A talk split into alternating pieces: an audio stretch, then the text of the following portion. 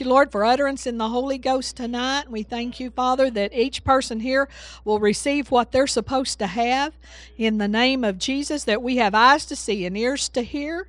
And the name and Lord, we just bind up every distraction that would distract us outwardly, but even the distractions from within our own mind that would distract us and try to pull us away to keep us from receiving that which you've prepared for us and that which we need so desperately.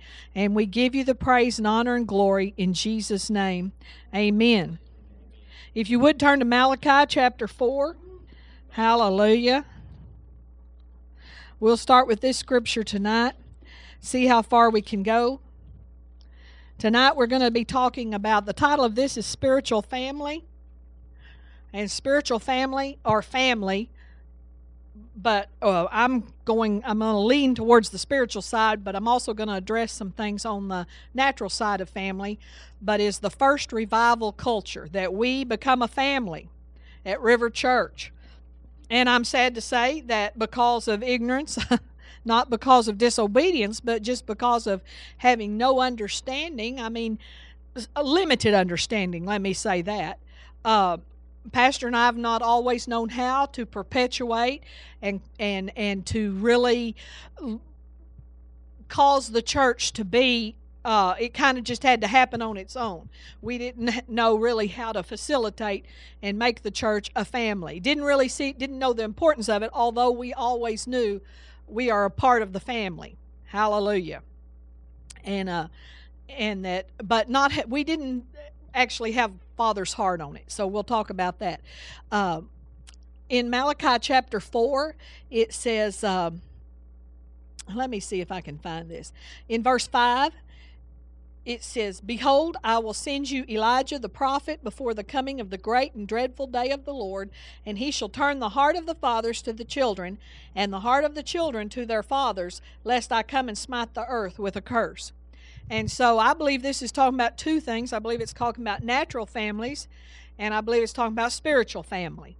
That God's going to turn our hearts towards spiritual fathers, spiritual mothers, but He's also uh, and that I believe that is uh, that is a the the highway to growth in the body of Christ is to have a spiritual father and a spiritual mother.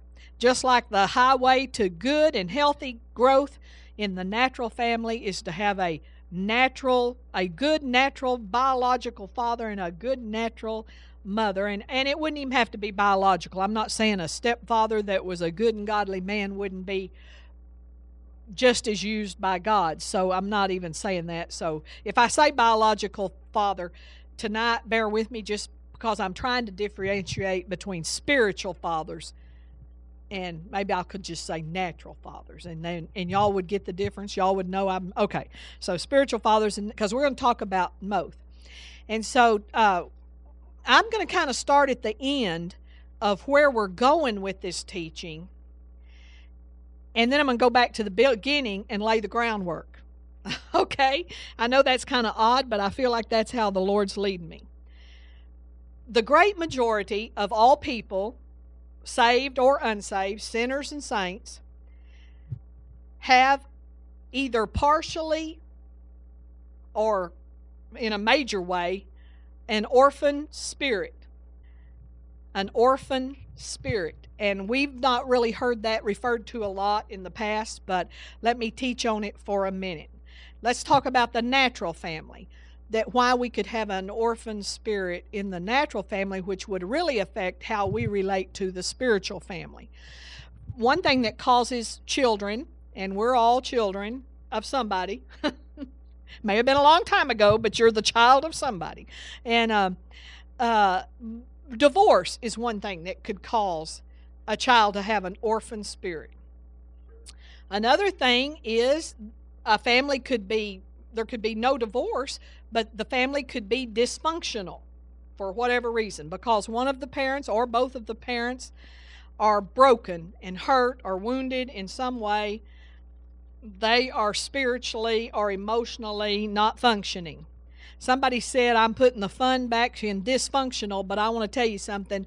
There is never any fun in dysfunctional.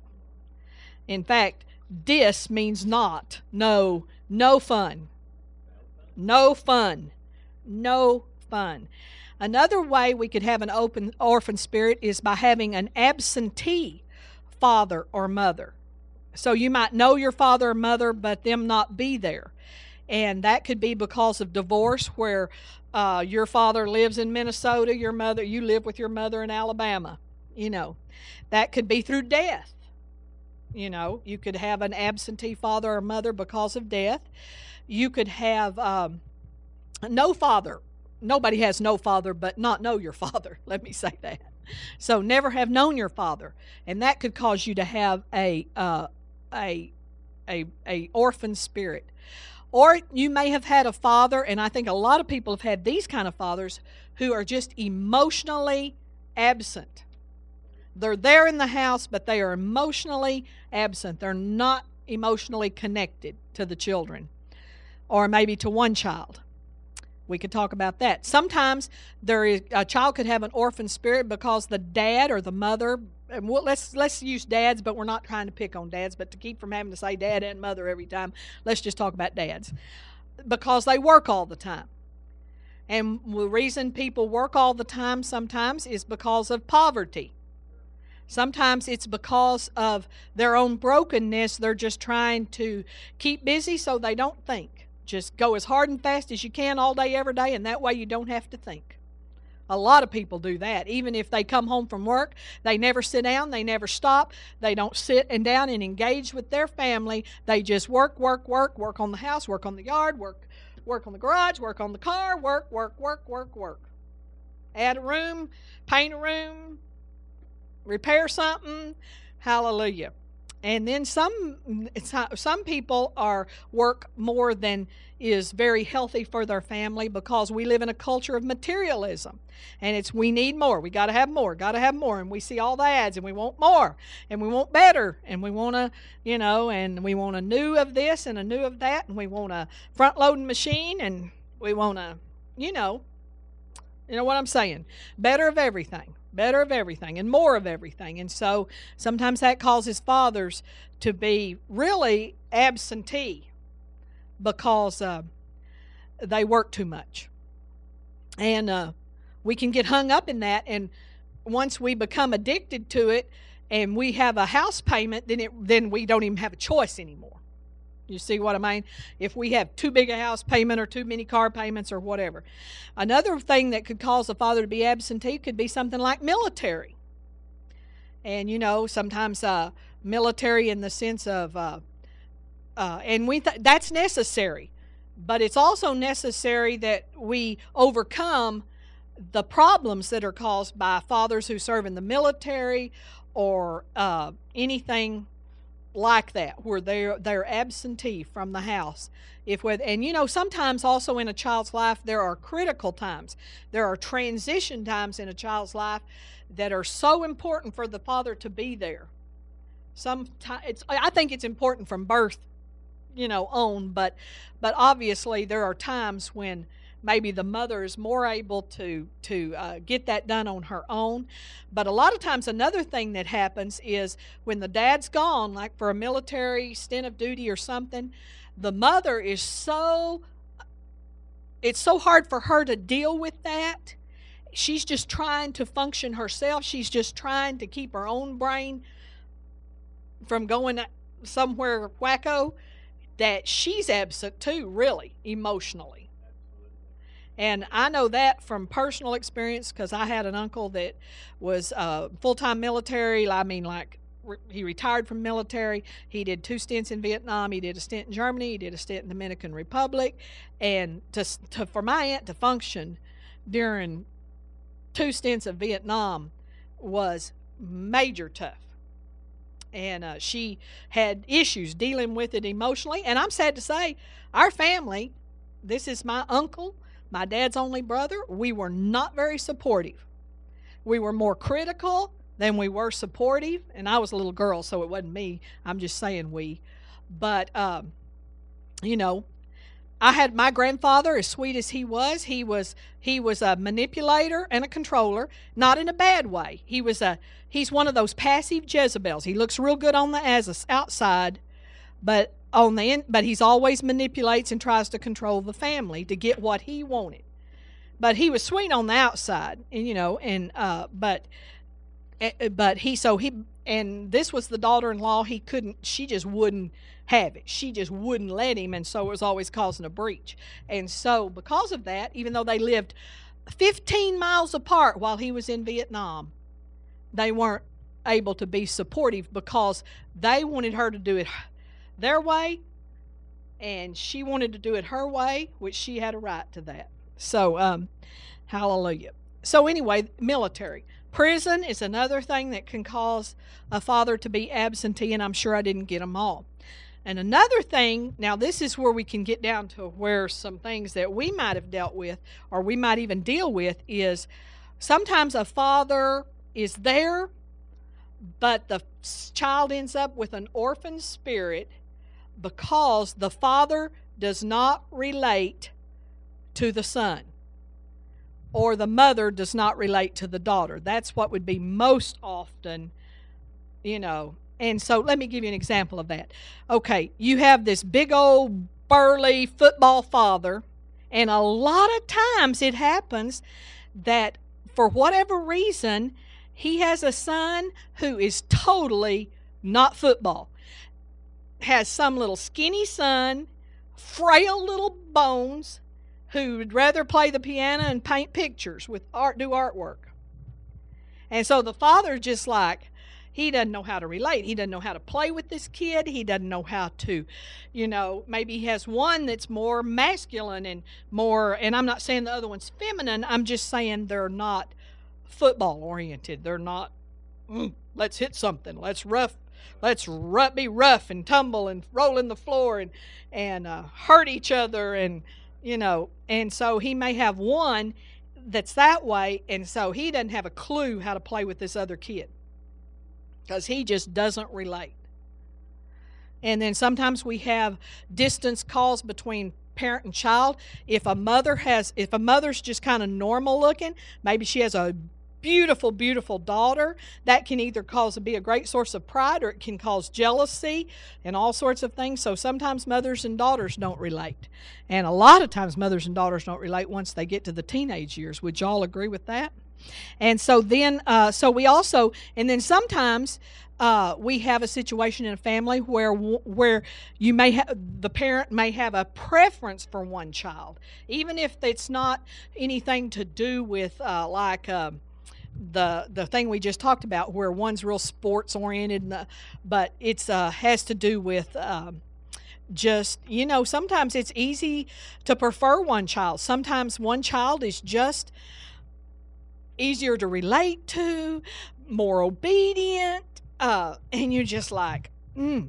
you know what i'm saying i know we had that in our family too we had a uh, my my uncle had three children he had two boys and a girl and the oldest little oldest boy was so cute. He was he was like the epitome of cute.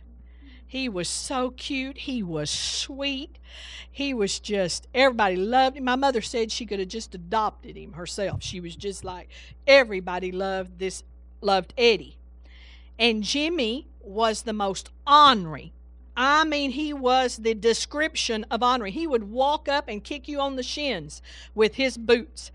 And literally, nobody in our family liked Jimmy except Granny Hixie, who had the love of God shed abroad in her heart. And she loved Jimmy, and nobody else did. Grand Grand didn't have a thing for Jimmy, I can tell you, but he had everything for Eddie. So he had this preference for this child. Well, sad to say, Eddie ended up on I think he's been married seven times or something. He ended up on the junk heap. I think he got I don't know, he may have got a he I think he probably just got dismissed from the military. I don't think he got a dishonorable discharge, but I don't think he got any awards. It was just like get him out, you know, or something. And um, and his, although his dad was 20 year military, which caused a lot more rejection and stuff, and so but anyway, Jimmy, uh, the only thing wrong with him is he graduated from Texas and he's a huge Longhorn fan, but he turned out to be the nicest. Everybody, I mean, nobody would say this is not the finest man. I mean, he is a fine man. He's been prosperous. He's been successful. He, you know, Like I said, the only thing wrong with him is he's such a Longhorn fan and in complete denial. I mean, when when Alabama whipped them, he said they really did win. And he meant it. Because if Colt McCoy had not got hurt, I'm like, this man is delusional. he actually got a longhorn, a real longhorn given to him for his 50th birthday because he has a little ranch between the woodlands where he lives and Austin where he does not miss a game. And so he has this little ranch, and for his 50th birthday, his wife and his friends gave him a real longhorn. Uh, he's committed. So, anyway, but we had this preference thing going on in our family, is my point. Okay. And then here's the one I think that really could affect a lot of us here. Because obviously, here we're loving parents. Now, we've all missed it, and you may have some of these other things where you missed it somewhere, but we're loving parents. We love our kids, but I think this happens a bunch right here. That sometimes a child can have an orphan spirit because the parents don't have a clue what the child's love language is. And so, even though they're loving, loving, loving, it's just like the child's not hooked up to it. His radio signals aren't picking it up because they don't have a clue what his love language is or her love language. And so, the child just does not feel that unconditional love from the parents. And so, uh, one good thing would do would be to study the love languages, and you can buy a book on the five love languages. You can even buy one that's specifically about children on the five love languages. But the five love languages we could talk about them. Just we'll just go over them. Are uh, touch, uh, acts of service, gifts, uh, words of affirmation, and help me quality time. I should have been able to remember that one. That's my love language. My, I think that though, I per- personally, from my own experience, I believe that sometimes we can be like seventy-five percent one love language, and maybe have a little bit of another love language. So we have to find out what our child's love language is. And by the way, this happens is in marriages all the time where the husband is just he's just missing it. He doesn't have a clue how to show his wife that he and she doesn't really feel loved because he he he may do a he may be he may be doing acts of service all day, every day. Man, he just cleans the house. He just does the laundry. He's just doing all these things. And she may really appreciate it. And she may be thinking, man, that is really good, but still not really feel loved. Because maybe she just would like for him to come sit on the front porch in the swing with her and let's have some quality time. Or maybe and men don't like to buy gifts. What is it? But if your love if your wife's love language is gifts, but men just find it so extremely hard to buy gifts. And uh, and I truly believe that one of the reasons my parents had as much of a dysfunctional marriage as they had was very simply because my dad didn't have a clue what my mother's love language was, and he he totally my mother's love language was acts of service, and it still is she would have all of us in this room doing stuff for her 24 hours a day, seven days a week, if she could get it done, if she could figure out a way. I'm telling you, she could. And, and it's bottomless. It is like, it is totally bottomless. and that brings me to another thing. There's another book, and I don't know if it's by the same author, but it talks about that every person has a love tank, and it maybe it's in the same book. That every person that we have a love tank inside of us, and if our love tank is empty, we're to act funny. We're to act weird. So when your wife starts acting weird or your husband starts acting weird, a lot of time his love tank's not is just not full. Okay, so we need as wives to find out what our husband's love language is. And I'm telling you, uh, now every man, if you ask him, will say, My love language is touch. And I just, that is not true because every man likes sex, and let's just get it out there. That's just a known fact. And uh, so it's like, oh, yeah, my love language is touch. But you need to get past that and think a little deeper and think about now, you know, like, um, if your love language is touch, then you're going to always be hugging everybody and you're always going to want everybody, oh, come on, give me a hug. You know, you're going to be, it's going to be touch more than just your wife. And so, you know, but discerning your love language is very important. And it's very important for our children. And some of us, it's you know, we'd never even heard of this when our children were growing up, and and you know, I don't know if we missed it or hit it or not. Uh, one of them, I still hadn't figured out what their love language is. To tell you the truth, i and I've been seeking this, and it's like, I don't know what your love language is, but um, uh, hallelujah. and you may have that same situation. So this is some things that we need to think about because what we want to and what we want to happen in as we study this in probably this week and the next time we have this. Next week will be fire starters and then the next week maybe we'll do this again. But is we want to get healed from any orphan spirit that we have. Because obviously if we have an orphan spirit we have issues on the inside. We're not even going to be very good parents. Or not be as good as we could be. We may not be a hundred percent. And then also it can affect us in our marriages if we have an orphan spirit and and so forth. So praise god. We're, now we'll go to back to the beginning and we'll lay a foundation. So let's go back and talk about uh, the family the family. God wanted a family. God did not want an organization called the church. He did not want an institution. He did call it the church but he wanted us to be family and we know that because of Ephesians chapter 3. So if you would go to Ephesians chapter 3. God wanted a family. God loves the family. He loves your family. He loves this church family. He wants us to be a family. By the way, uh, let me see. Denomination. You know what the word denomination means? It means divided nation. The Bible says we're a holy nation and denomination means a divided nation. And obviously, denomination exists because of the fall of man. I mean, there's just no way. Not that we would all meet in the same building.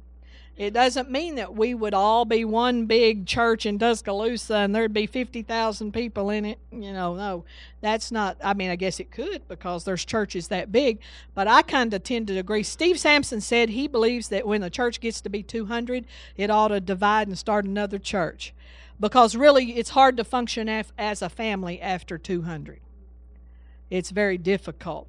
And we end up begin, beginning and it's our also this is what he pointed out he didn't actually say family but he said it's really hard for a church to go deep spiritually to grow and mature spiritually the people in the church when the church is too big.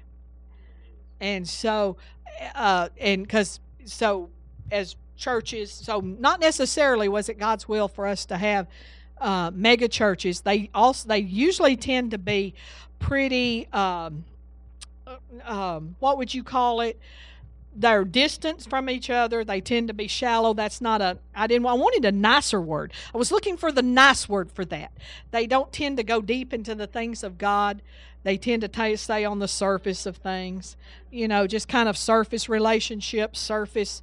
Uh, you don't know anybody um, in the church. Hallelujah and uh, it's a good way. He said, "What did he say? It's a good place to be anonymous."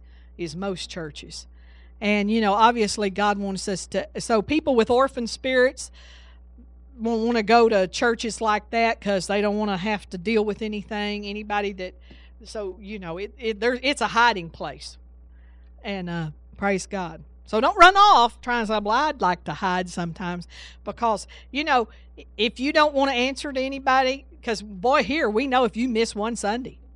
You know, in fact, we came home and talked to Eric and Anita, and we say, okay, was so and so there? Was so and so there? Was so and so there? Were they there? Were they there? We're, and we know all about who wasn't here Sunday. So hallelujah, praise God. Thank you, Jesus. And not that we're um, not we you know not that we expect hundred percent never absent, but you know, a couple of times a year. no, I'm just kidding. just kidding. just joking. Just joking. Hallelujah. So God wanted Ephesians 3, let's look at this. God wanted a family. 314. For this cause I bow my knees unto the Father of our Lord Jesus Christ, of whom the whole family, say whole family, whole family. in heaven and earth is named. There's a big, glorious family that our family, not I'm not just talking about the ghosts that are biological. That's going to matter a lot less than you think when you get to heaven. Oh, I just want to go to heaven and see my loved ones. Well, some of them aren't going to be there and you don't even know it. You I mean, you won't even know it. You'll never even know it. You'll like you won't ever you won't think. Now, where is Uncle Joe? You just it'll never cross your mind. Cuz that would be torment. If you and there's not going to be any torment in heaven. And there's going to be some people that aren't there. That looked like good church going people. But they didn't know him. Hallelujah. And so it's but it's one big glorious family up there. The whole family in heaven, the whole family in earth. And so we have a big earthly family too. And so it's important that we do not throw people out that don't agree with us. Because family, spiritual family, is not based on agreement. It's not even necessary for us to agree. In fact, it's impossible because of your DNA and my DNA and my culture and your culture. And I'm from Texas and you're from Alabama, or you might be from Minnesota. And I know I can't agree with you if you're from Minnesota. I might could get an agreement with an Alabamian, but I can't get an agreement with somebody from Minnesota. It just won't work. Hallelujah. Hallelujah. And so it's just never going to happen. But so the place of a the place the what what what causes us to be family is relationship. And we need to put a higher a higher regard for relationship. And this will help you in your own family, in, your extended family. Some people can't get along, but that's not what you know. So what if she doesn't agree? What? So what if they don't even treat you right? So what if they don't, you know, oh, well, I don't feel loved, or I do feel loved, or they're too bossy. You know, um, my uh, goodness, you just got to tune it out sometime, but say, but we have a relationship. But this is my daddy, or this is my mother. And that doesn't mean you don't speak up. We're not Ahabs. We don't say, it doesn't mean we don't say, Mother, leave me alone. But we don't have to disengage. Now, she might disengage if you tell her that, but you know, sometimes you just have to say, you know, I know I, early on in my marriage, I had to tell my mother, I had to say, don't make me choose because you'll lose. If you try to make me choose between you and Michael, you'll lose. And I had to say it just like that. I've had to say things to other members of our family. I, you know, and you know, once you say it a couple of times, nobody crosses you after that. I had to stand up and defend my church in West Texas to my daddy. And I was hollering at him. And you just, you know, I was hollering loud at him. So much so I had to go home and go to bed afterwards. I was just wrung out because you just don't yell at your daddy. And besides, one time in high school, he grounded me forever because I said something, you know, that was disrespectful to him. I guess I thought he was still going to ground me. And so, but anyway, uh, do you know what? They don't cross me anymore.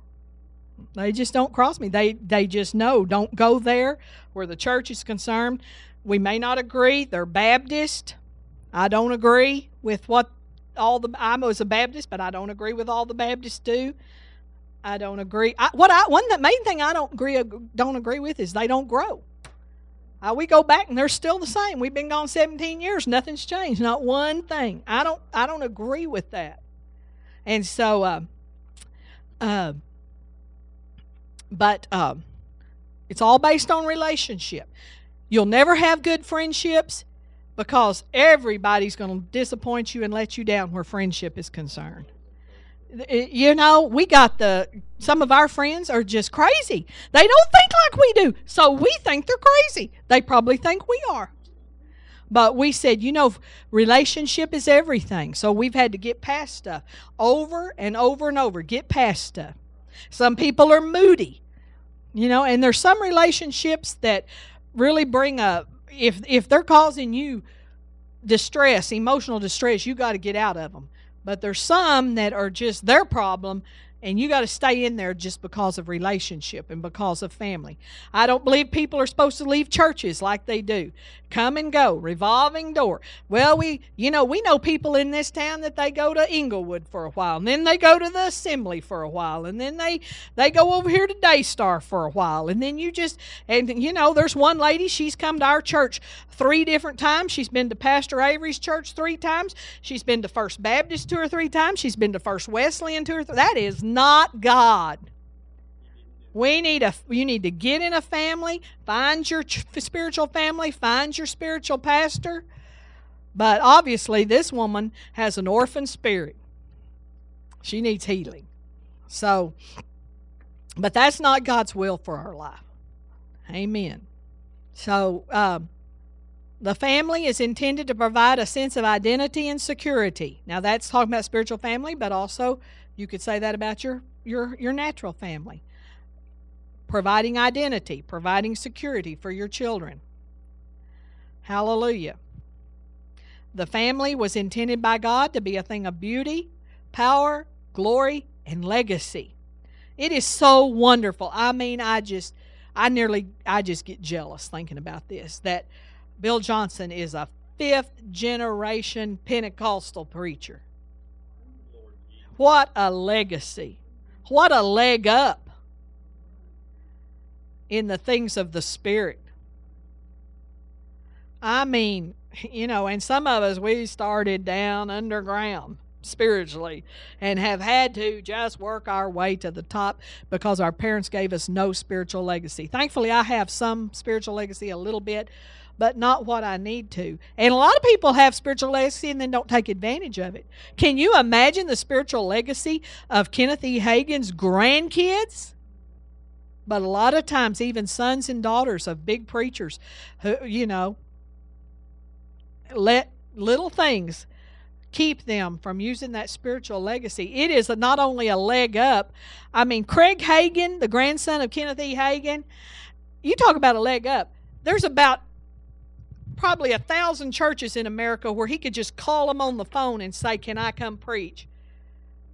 And the door would just swing wide open just because he's got that last name. I'm not saying he hadn't taken advantage of it. I'm just saying what a legacy. What a legacy uh, for the Copeland children. And, you know, and uh, don't tell me Joel Osteen's a self made man. I, I, as far as I'm concerned, he, he probably didn't do anything to be who where he's at. It's it, daddy and mama. Oh my word, hallelujah! What a legacy. What a ma- magnificent thing family can be when it's spiritual. And you know, we're passing down some things because the Bible says that we're blessed to a thousand generations of the righteous. I think a lot of the things we enjoy today is because several generations ago, even, you know, maybe not generations you remember, but maybe even further back than you remember, people prayed.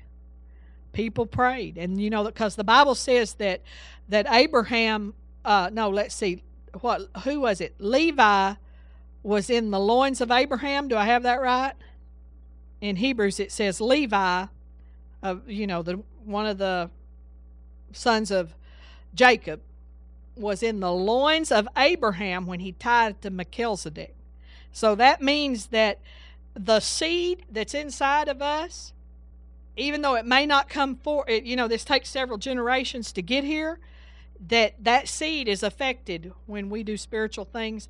I mean, literally, the DNA, I believe, of that seed is affected by the prayers we pray and the worshiping we do.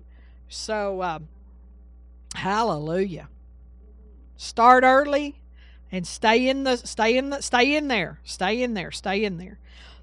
Um, family is the most important relational stru- structure. Re- important relational structure. Broken families and broken parents have always existed. We know that. We know that. Um, in Western culture, even good homes can lack parental love. We talked about that a little bit already.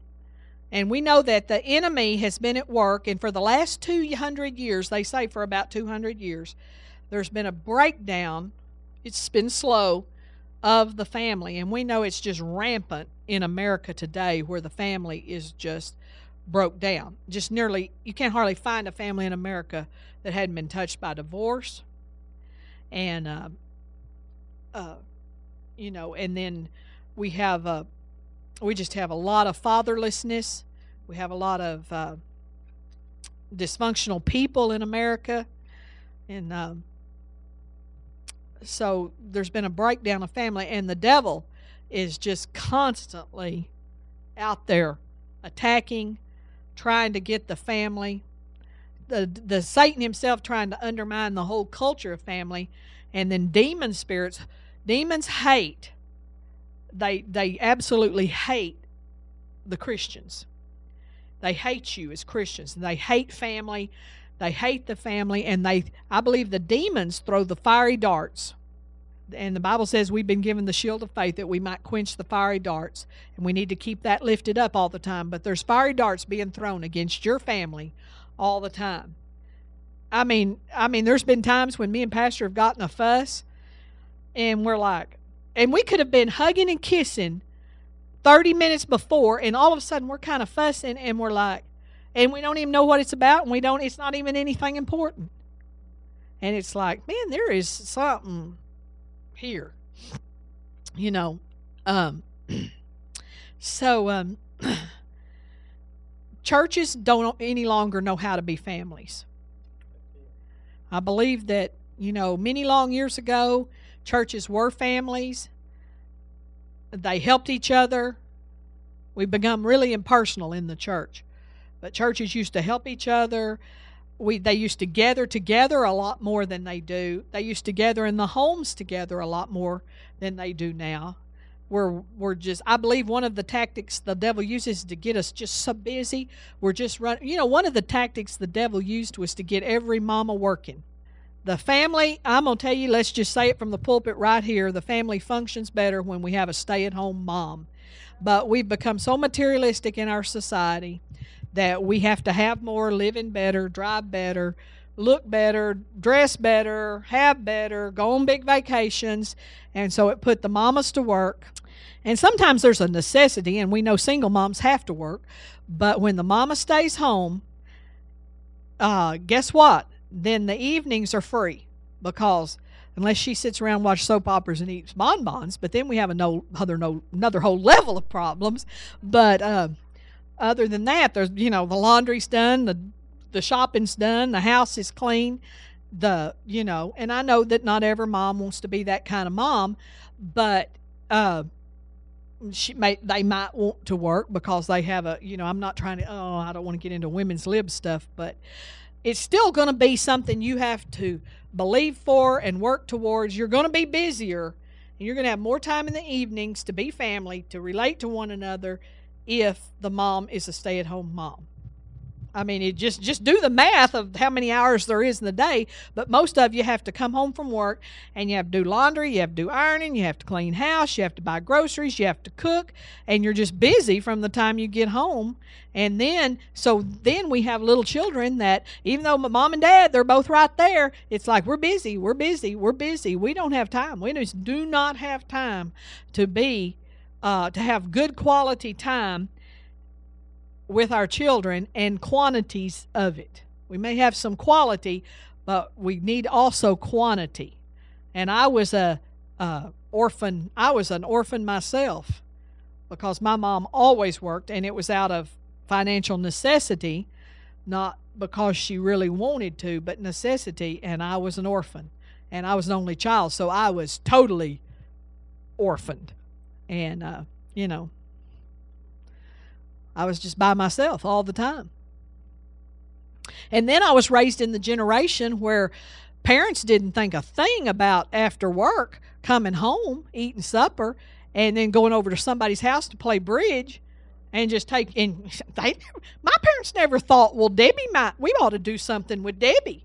That never crossed their mind. I spent my life waiting for them to quit playing bridge or pl- playing cards or quit playing golf. I sat in the clubhouse of the golf course hour after hour. It never, but you know, I just kept a book in my nose in a book.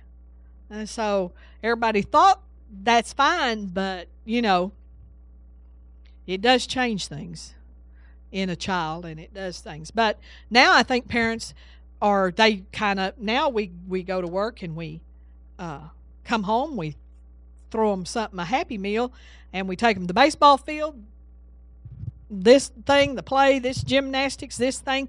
And we just man there is no family time. The family time is when you hand them their happy meal was your and then you come home let's take a bath let's wash your hair. Time for bed.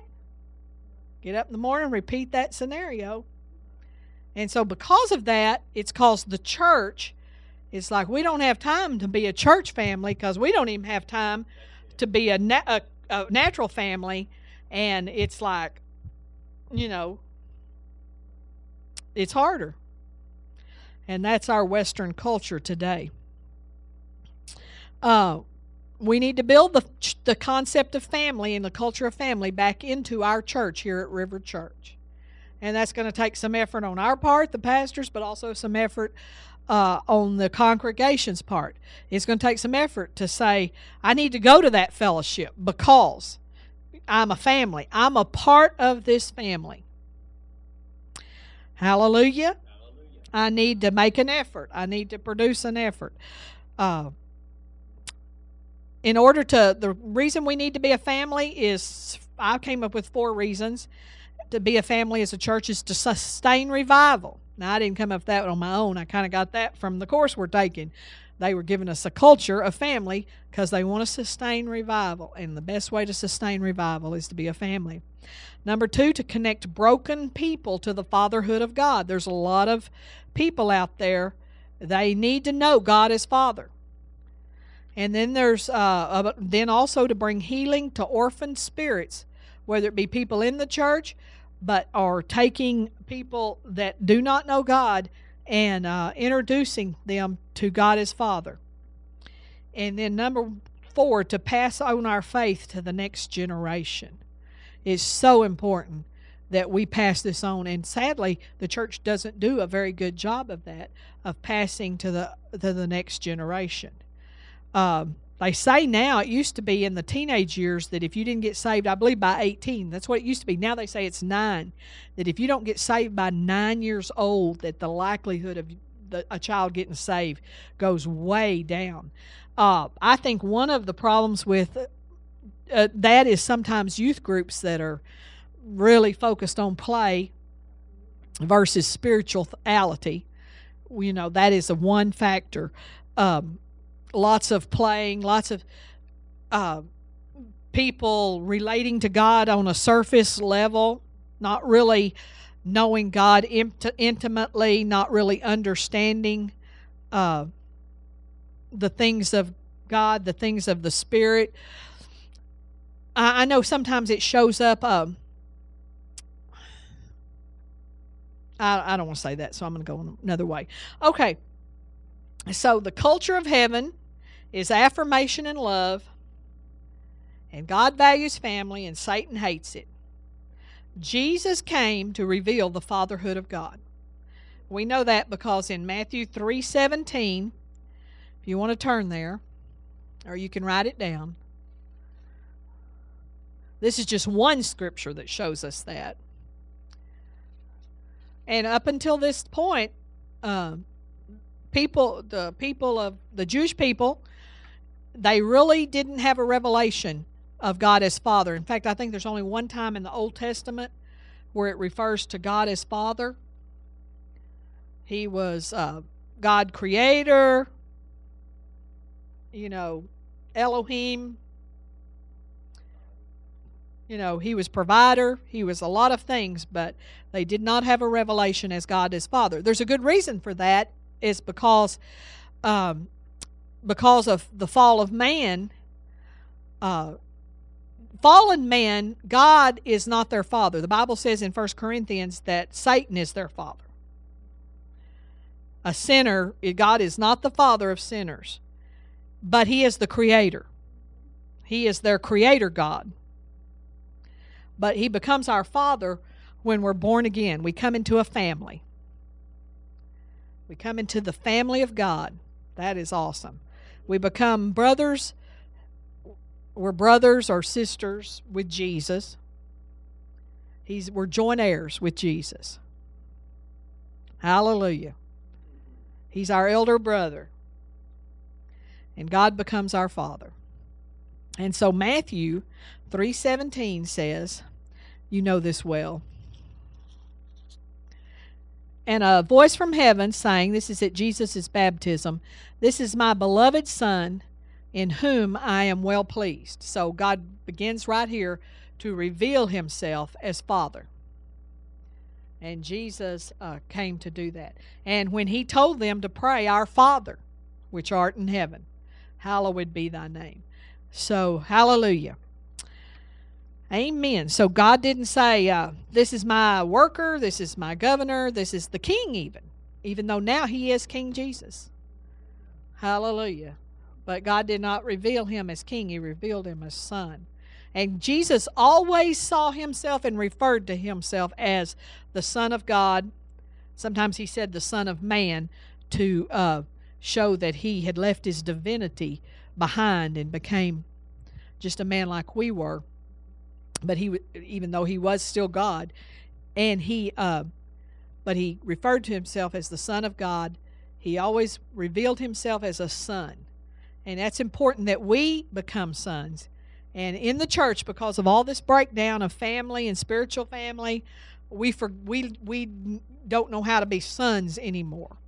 In the church, we don't know how to be sons. We don't.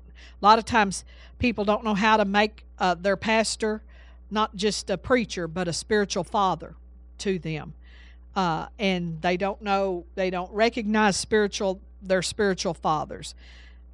So we'll get into more of that next week. Hallelujah. Praise God. Thank you, Jesus. Thank you, Lord. Praise you, Jesus. Glory. Hallelujah. I just praise the Lord. Is there anybody here tonight? We'd like to pray. I would like to pray. If you came from a family with divorce, oh, there was divorce, your parents were divorced. I want you to come up here tonight. Is there anybody here that came from a family with divorce? Go ahead and come up here to the front. We're going. Pastor and I are going. Huh? No, let's leave him in children's church, and you and your mom can handle that. Praise God. Now, is there anybody that says, well, man, I wasn't in a divorce family, but my family was so dysfunctional it might as well have been? That's my family right there. Well, actually, they did get divorced, but I was grown. But there was a dysfunction that was pretty significant in my family. Anybody else have that? Hallelujah. You know, thank you, Jesus. Well, we're going to pray for you, and we're not saying that God's going to do everything in you that needs to be done tonight. It might be a process. We may pray for you again in two weeks, uh, the same prayer. But I believe God's going to begin something in you that's going to heal some things. Uh, hallelujah. That's caused from that. Praise God. So, Pastor, thank you, Lord.